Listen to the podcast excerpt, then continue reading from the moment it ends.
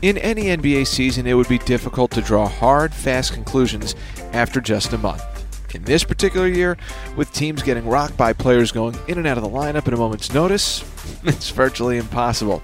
But that's not going to stop us from at least trying. After a very weird week, luckily the team is getting their folks back. Having seen the way the week went, it's just it to me it feels too soon to make any type of declaration about what's going to go on in the rest of the season, but what I've seen, I like. What to make of the 76ers' strong start and in particular Joel Embiid's MVP caliber contributions? He has just shown a want to out there on the floor to things that we've heard in the past of being dominant, being the best player. He has been tremendous. He has been in that conversation. He belongs in the conversation of the best player in the game. In our first Friday deep dive of the season with Devon Givens, we talk about teases. What's real and what isn't through the first four weeks of the season here on the broadcast. I'm Brian Seltzer, and I am excited, Lauren Rosen. We are starting something new this week. I am super pumped for the debut of our weekly Friday Deep Dive with the one and only Devon Givens from 97.5 The Fanatic, our flagship radio station for 76ers basketball in the Delaware Valley. Devon, what's up? It's great to be speaking with you, man. Oh, good to be back. Good to be back with you both. Uh, it's fantastic to be here uh, starting off with the season where they are, and we know there have been some some difficulties, but they're still pushing through, and it's great to be back with you guys. I missed you. We missed you. We missed you, and I, I just I'm pumped because we now can work this into our regular weekly schedule. Fridays, Devon Givens, the deep dive of the week. Yes, indeed. Look forward to it. So I want to get into what we've seen so far through the first month of the season in a moment. But first, perhaps we can play a little bit of a game, an icebreaker to start things off. I want to ask each of you of your most memorable, in your mind, sports tees, non 76ers. It could be the best sports tees you've seen, the worst sports tees you've seen, but a sports tees. But the first thing that comes to mind sports tees, non 76ers. Lauren, I, I see a look because I'm watching you through Zoom right now of flabbergast in your eyes. I just don't know where we're going with this. I'm looking forward to what you, to to basing whatever I say off of what you say. So go ahead. okay, Devon, you want to go first? I can go first. I have no problem going first. Non 76ers at any sport? Yeah, just most memorable sports tees. Doesn't necessarily have to have a bad outcome, doesn't have to have a good outcome, but a significant sports tease. Oh, wow. A significant sports tease. That is one that you threw on us that now has me uh, really thinking. I'll go. Um, I'll go. What do you guys no. think? I'll, I'll, I'll, I'll go. I'll go, and I'll leave it Sixers. But it's more of a, it's more on the side of it. It, it caused me a lot of frustration uh, because I thought it would go a certain way. The tease was uh, back in the in the I believe it was the 90 oh man. I'm trying to think of the draft. It was the draft where Chris Webber went number one. Uh, Penny Hardaway Anthony Penny Hardaway was all, also available. The Sixers were at number two. The Warriors obviously selecting Chris Webber. And right away the, the whole tease the entire time that the Sixers were on the clock oh my goodness, they're about to get Penny Hardaway. And I'm a big Memphis State at the time. It was Memphis State, not Memphis. And I was a huge Penny Hardaway fan. And I'm thinking that he's coming to Philadelphia. And with all due respect to Shawn Bradley, the tease dropped right there. And it went from a jaw dropping moment at that point and and, and a, a big time tease and, and which turned into a lot of frustration for many years watching the 76ers and then watching the Orlando Magic and or Chris Webber since they were traded for one another and wondering what what could have been. This is perfect. This is exactly what I'm looking for. Infamous 1993 draft. Yes, a tease. Lauren, you want some more time or do you want me to jump in? I need more time. Please please go ahead. Okay. I hate to throw what's going to sound like some shade, but I'll go Philadelphia Eagles starting quarterback of this season, Carson Wentz. Wow. At this point, a little bit of a tease. I think personally, for the record, he's going to be back. but we got a little tease when he first started. Things have been up and down, and who knows what the end outcome is going to be with him and the Eagles. So maybe it's because it's fresh in my mind, but to me, that is another noteworthy non current 76ers tease. All right, Lauren, we can't delay any longer. I'm ready. I'm gonna Sports just, tease. I'm just gonna go with one from my own life because I figure that's Okay. probably the best way to pick a sports tease. Yeah. Um, I think I have to go with the 2017 Duke basketball team, um, headlined by none other than Jayson Tatum. I was at Duke at the time. I was um, working for the athletic department on the sports media side, but I was also a cheerleader. And that team lost in the NCAA tournament in the second round, which is the Mm. first weekend. And I remember feeling like I was a senior, so there was like a lot of nostalgia there. And I wanted to go on this big, deep run that everybody thought the team was going to go on. And they lost to South Carolina on the third day of the 2017 NCAA tournament. So I'm going to have to go with that one, I think. I don't know if that's so much like a tease as much as the downer, but I think the whole season people thought they were going all the way, and they very much did not. So wow. there you go. Wow. These were excellent. And I remember, and I remember Jayson Tatum's first game. It was in the Madison Square Garden when he came back from the injury. And and I don't remember the opponent, but I was like, oh yeah, this guy can go. and look at what he could hoop like from the jump.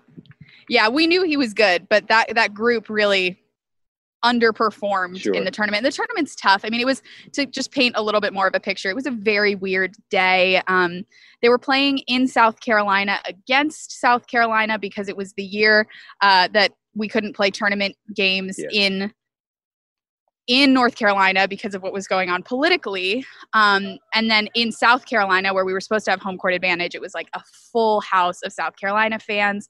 There were some weird things going on. There were Confederate flags in the parking lot. There was just some really weird stuff going on in, in South Carolina that day. So the juju was certainly off. uh, Honestly, understandably, but they did lose. So, just to give it a little bit more of a nuanced uh, picture of what that game was actually like, um, looking back, I understand how they could have been thrown off for sure, but it was zooming out, not the way that they expected the season to end. Sure. So here's the thing. I promise that there is some relevance to this exercise. I think you guys did great, especially since I put you on the spot. It's interesting the way that we look at teases because I tend to agree with you guys. More often than not, when you think of a tease, you think of something that has initial promise and that it doesn't necessarily work out. But I would argue that a team like the 2000 2001 76ers, they teased you right off the start, got off to a great undefeated beginning of the season through their first 10 games, and then they went on to exceed expectations by making it all the way to the NBA Finals. So I would venture to say, in my opinion, teases aren't necessarily, despite their regular stigma, always a bad thing. They just start to conjure up hope and promise in the mind, which, in a very circuitous, roundabout way, brings us to your 2020 2021 Philadelphia 76ers. We're a month into the season. The team is off to an encouraging start. Individuals on the team have had an encouraging start to the season as well. So I want to unpack some of what we've seen so far. What might be real, what might be misleading, and what can we project because this year has already, a month in, been so funky. Lauren, let's begin with you. 76ers, top team in the East, wrapping up their first month of the season. Is this something that you see as being sustainable? Yes, but it's not quite as simple as Things aren't simple these days. If we've learned anything, yeah, if we've learned anything this week, it's that a team can be thrown off for no fault of their own. When you look at the injury report over the last few games, there were a lot of unavailable 76ers. And the fact that they're still at the top of the conference is excellent, but we don't know how many times that could continue to happen to the Sixers, to other teams around the league. Will there be postponements? Will there be cancellations? Will the shortened season get shorter? So I want to say yes, that they'll will, that they'll stay among the top teams for sure.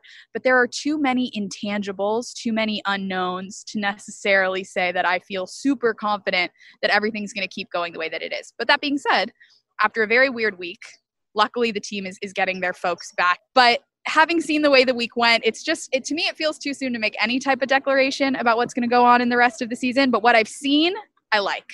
That was a bit of a long way to say yes. Devon? Well, uh, looking at the team that they currently have, and a few surprises. quite honestly, at, at, the way that things have gone with the roster overall. And, you know, as we go along with these visits with you guys, we can get into the personnel, what they've done, what they've done so well. Obviously, Joel Embiid, we'll get to him, how good he has been. I, I do think it's sustainable uh, because of the star power that you do have in Joel Embiid.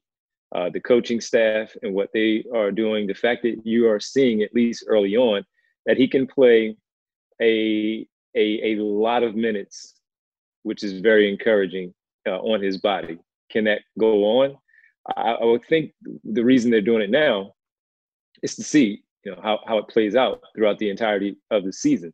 So looking at them right now at this particular record, this stage of the season, and, and, and how good they have been despite some obstacles that they've had to overcome, I actually do think it's sustainable for them to continue on this path. I would agree with parts of what both of you guys said. I think that defining of what this is is very loose. The Sixers are currently a top three team in the Eastern Conference. Are they going to be able to maintain their perch for number one, which is what they held for the first two and a half weeks before um, the health and safety protocols hit? I don't know if they're going to end up as the number one seed. There's some even better talent now in the Eastern Conference with the Houston and Brooklyn trade that happened.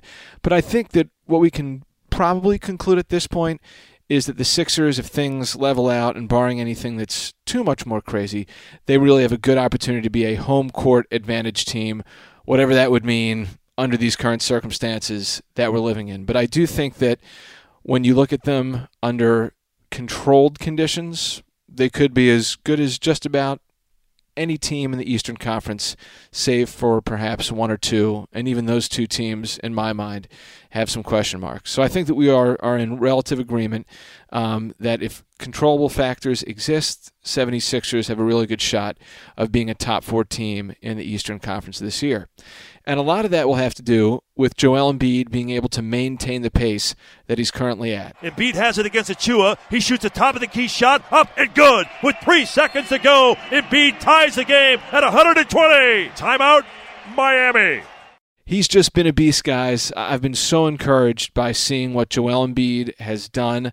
I love the vibes. I love the body language. I probably talk about intangibles too much, but I think in this case it's relevant. He's just been phenomenal, and he is backing up a lot of the talk that we heard at the end of last season, during the start of training camp, and now to begin the year, Devon. No, he absolutely has, and I'm, I'm glad we're, starting with this because he has just shown uh, again just a, a, want to out there on the floor to well things that we've heard in the past of being dominant being the best player having to put the team on his back owing things to the fan base. And while he's not done while the team is not done we're only a few games into the season. Uh, he has been tremendous. He has been in that conversation. He belongs in the conversation of the best player in the game right now with what he has done.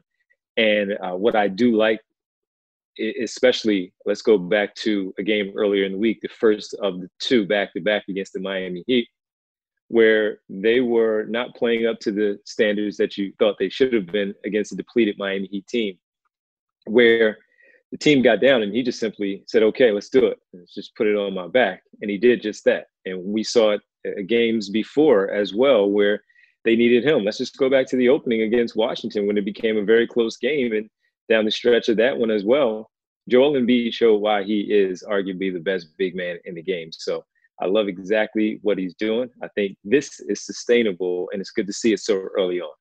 I'm a big believer, Lauren, and we've talked about this in side chats a lot. It's not what they say, it's what they do. At least that's a principle that I try to live by when you're looking and attempting to assess a situation. Joel Embiid has said that he feels more comfortable. That's something that, based on the eye test, I believe it as well he looks a lot more comfortable out there on the court. I agree. He talks about wanting to dominate a lot. Dominate, dominate. That's a word we hear from Joel over the years. And this year he's really doing it. And I think look no further than Devon mentioned Tuesday against Miami 45 points, 16 rebounds, four assists, a block, and five steals. That's all a line, obviously, that added overtime. But the team got into the second half. It looked like maybe the game was going to get away from them a little bit. if not sort of come down to the wire, which it did. And Joel said afterwards that he decided there was no way they were going to lose that game. And to be able to see him mm-hmm. lock into that mentality, score 20 points in the third quarter alone, guys, that's insane. And then 11 in overtime. Like he really did decide we are absolutely not losing this game. And he made sure that he did everything he could to make that happen, despite some people foul- fouling out missing a lot of people for the health and safety protocols. And he gave props to his teammates post game and said, you can't get anywhere without your teammates. He was really proud of the way that the young guys stepped up. But at the end of the day, the story Tuesday was Joel and the way that he took that game into his own hands and made sure the team was not going to take a loss. And that's a great sign. Devon, this is a conversation we've had amongst ourselves and on the air a couple times. Your favorite Joel Embiid performance I know which way you go. Mm-hmm. I think I am still December 2019, Thursday night TNT at TD Garden, but I might have to put the third quarter of that game against Miami Heat right up there. I think that's a top three Joel regular season at least performance. I agree with you. Uh, I was thinking about that as Lauren was talking, and uh, just knowing that we have had this discussion because we've seen so many great performances from Joel Embiid over the years that he has uh, worn the 76ers uniform. I have my favorite in Los Angeles at Staples. You have yours in Boston at TD Garden. And immediately I, I knew this one was number two, uh, right behind uh, my favorite in Los Angeles because the importance of it. Look, and we know early in the season, it's only game number 12.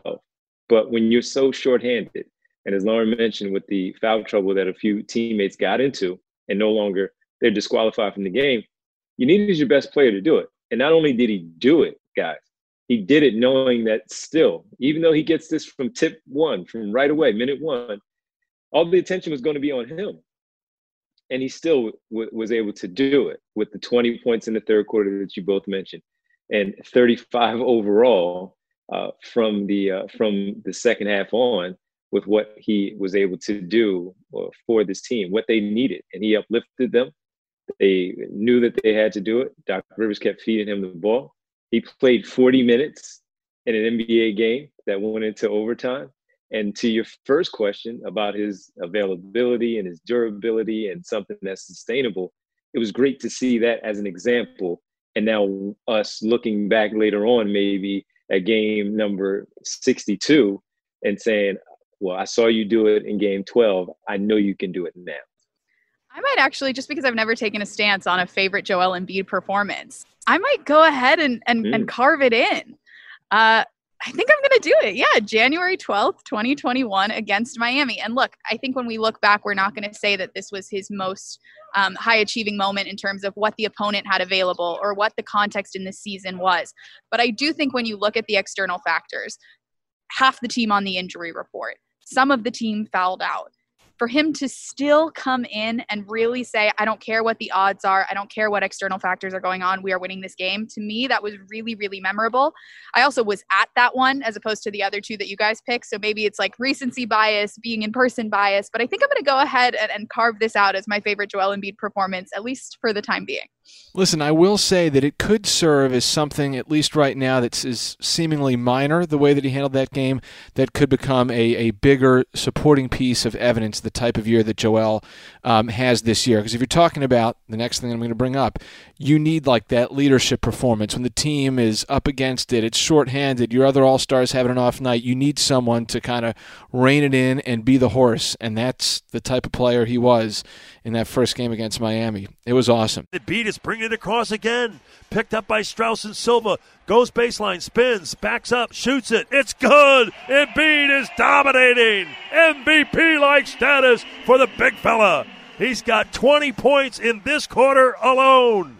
So, what I'm alluding to is the three words, three letters. Well, they could be three letters or three words most valuable player or three letters, MVP, whatever you want to choose getting back to this notion of what's real and what isn't. We've heard chatter. It's been brought up with Joel in some press conferences. Joe as an MVP candidate a month into the season. Devon, are you buying it? Yes, I am. Uh, I, I, am. He has been one of the best players uh, in the league. We know there are uh, a few handful of others that are in the conversation with him.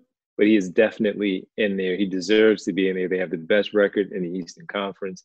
And uh, with uh, him only missing, I believe, what, two games so far this season, and still being able to post the numbers that he has put up on the board already, it, it, it's also real because of this. We've seen him do it before where he has been in those conversations, even though he has made second team instead of first team All NBA, uh, the All Star games, the defensive teams as well, second in, in, in defensive MVP voting, overall player of the year. And that that's why it's real. And if he is able to continue along this path, putting up posting these types of numbers, the wins continuing to come. If they can somehow, despite some changes in the Eastern Conference so far, with Brooklyn and knowing how good Milwaukee could be, also have to respect them in Miami as well if they can continue to be at the top of the Eastern Conference, led by his performances, he's absolutely going to be in the conversation at the end of the regular season in the most valuable player discussion.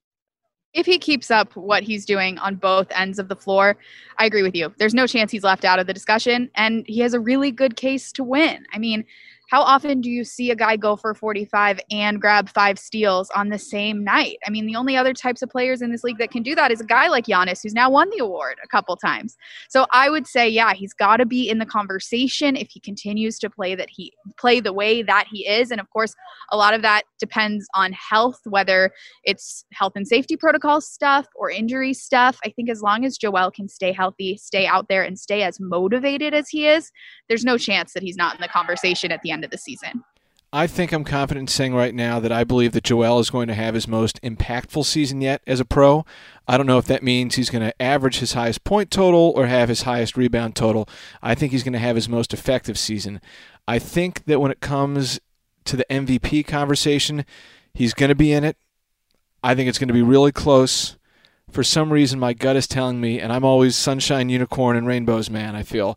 But I feel like this is going to be the year where he really proves himself on a national level that he is to be a force to be reckoned with game in, game out. He's taken the level of seriousness and leadership to a new level, setting him up for, I think, the following season to really be one of the front runners for that race from the start of the season, unless the Sixers collectively really start to and I think again they're going to be a very good top four team in the East, but really start to go on a run, overachieve, and Joel is the driving force behind that, which I think is totally a possibility.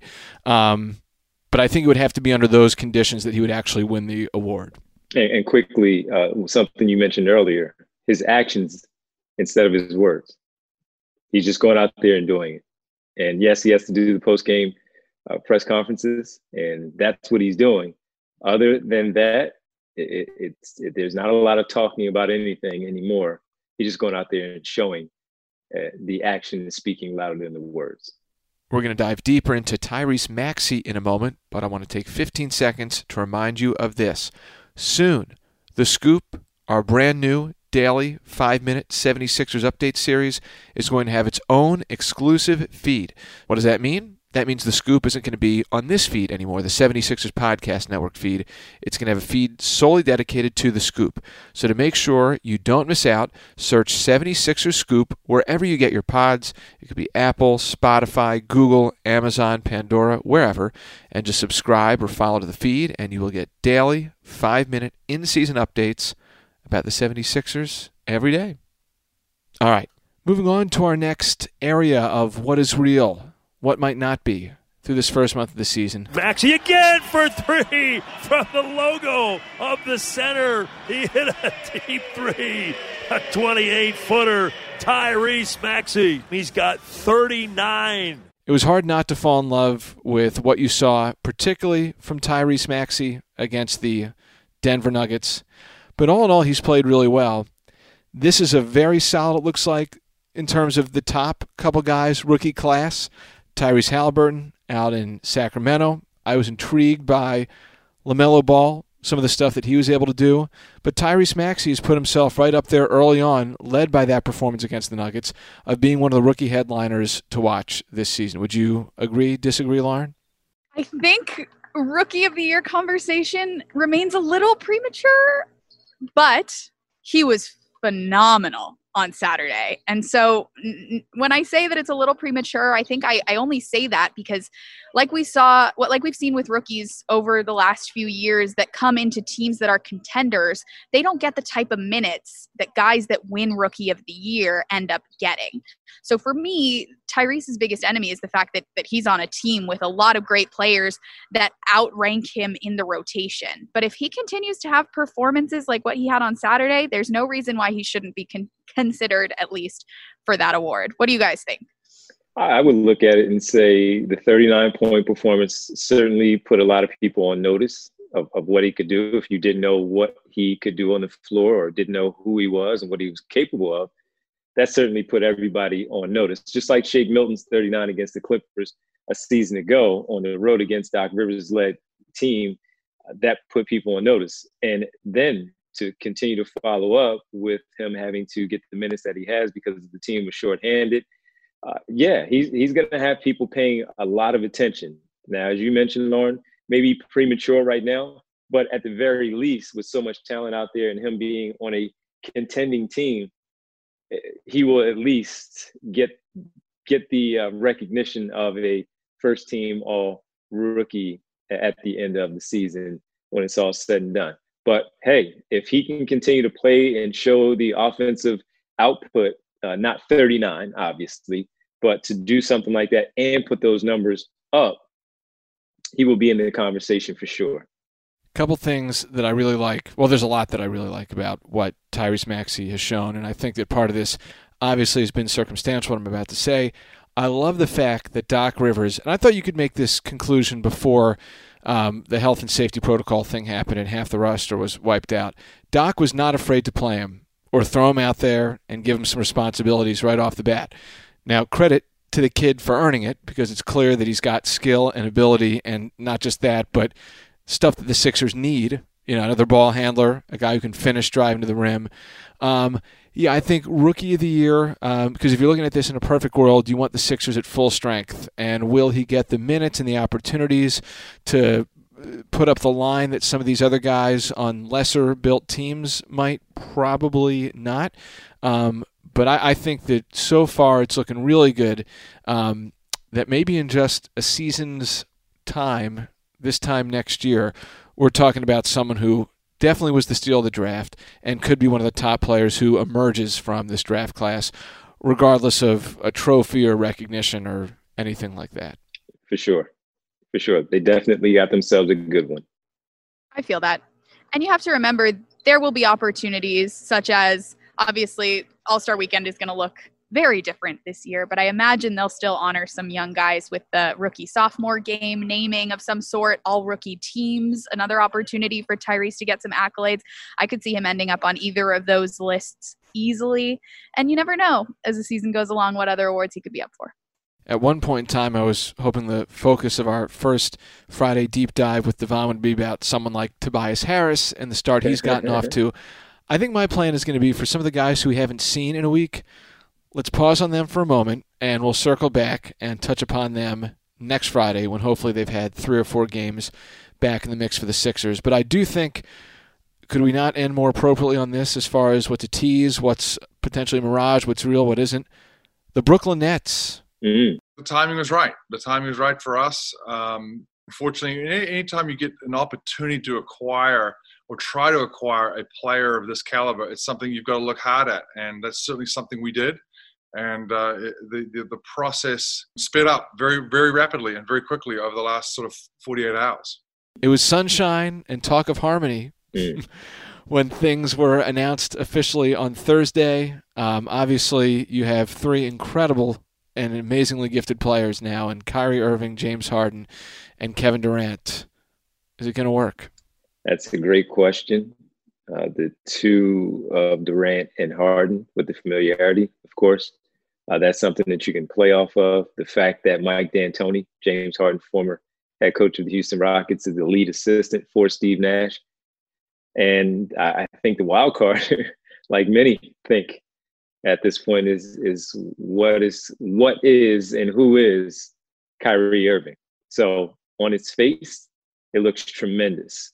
It looks like it's going to be a problem offensively for other teams to defend. How do you defend it? Uh, but I, I want to see a, a, at least a sample size of it first to say that it can or cannot work. I would believe when something like this happens, especially with players so later, late in their careers, individual accolades already achieved, championships for two of the three, some sacrifice. We've seen Kevin Durant sacrifice. So uh, why why wouldn't it? Once again, the wild card. and I, I, think that's fair, and that's on the minds of a lot of people, including Brooklyn fans. Uh, the wild card right now, Kyrie Irving. I agree with everything you said, Devon. On face value, this looks like a team that, that might be the best in the league, but they're starting behind everybody else. They're going to have to build that chemistry. It's been a while since Kevin Durant and James Harden have shared the court together. But I'm excited to see what it looks like. I agree, Kyrie Irving's the X factor there. It'll be interesting to see how they match up with the Sixers. There will be more than a few games left between those two teams. I'm excited to see what it looks like. Am I convinced that that it's going to be as great as they're hoping? No. But am I intrigued? Yes. Yeah, if you're a fan of hoops, regardless of what team you root for, and I know they're in division, in conference, and that's tough to see, but it's pretty compelling stuff. And there's always theater in the NBA, and that is that's going to be some theater. Um, I would like to think that if there is a team, at least in the conference out there, that's got as good enough shot to try and slow them down, it could either be the Sixers or the Milwaukee Bucks. If the Sixers are at full strength, based on how they were playing defense at the start of the season, I would like to at least see how they fare. Um, I think it's going to be it's going to be a challenge. It could be a challenge, but uh, it could also I could see it going both ways. Um, I don't know if this is going to be a middle ground thing. You know? Yeah, yeah. There will be some really, really intriguing matchups if the two teams, whenever the two teams face off. It's inevitable that they're going to play one uh, against one another, but to to see the matchups with Embiid and and Jordan at this time, and then I would assume Simmons and Durant. Then you have to. That's where Matisse Thybulle possibly comes in. Where does Danny Green play into this entire thing? And and even someone like a young Tyrese Maxey getting in there, getting a little gritty, and, and seeing if he can make things a little difficult for the uh, All Star point guard named Kyrie Irving.